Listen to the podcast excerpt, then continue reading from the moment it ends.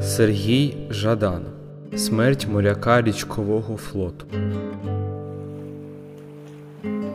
Смерть моряка річкового флоту схована в прибережній глині, доки він робить свою роботу, доки мусони стоять в долині, стишені баржі, рухливі шхуни, що пропливають за течією, торкають хребта його басові струни, говорять.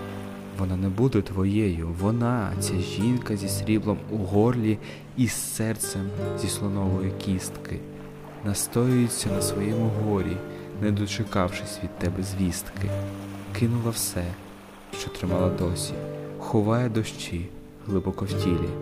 Чуєш, за міддю в її волоссі плачуть риболовецькі артілі.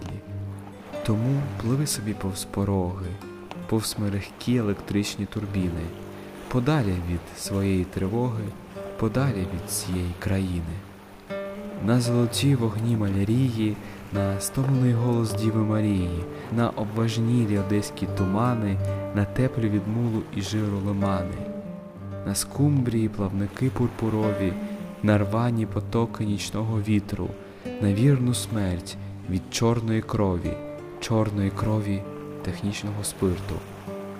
Тоді проситимеш трохи ласки, щоби було не надто жорстоко, щоби не забули тобі покласти по срібній монеті на кожне око.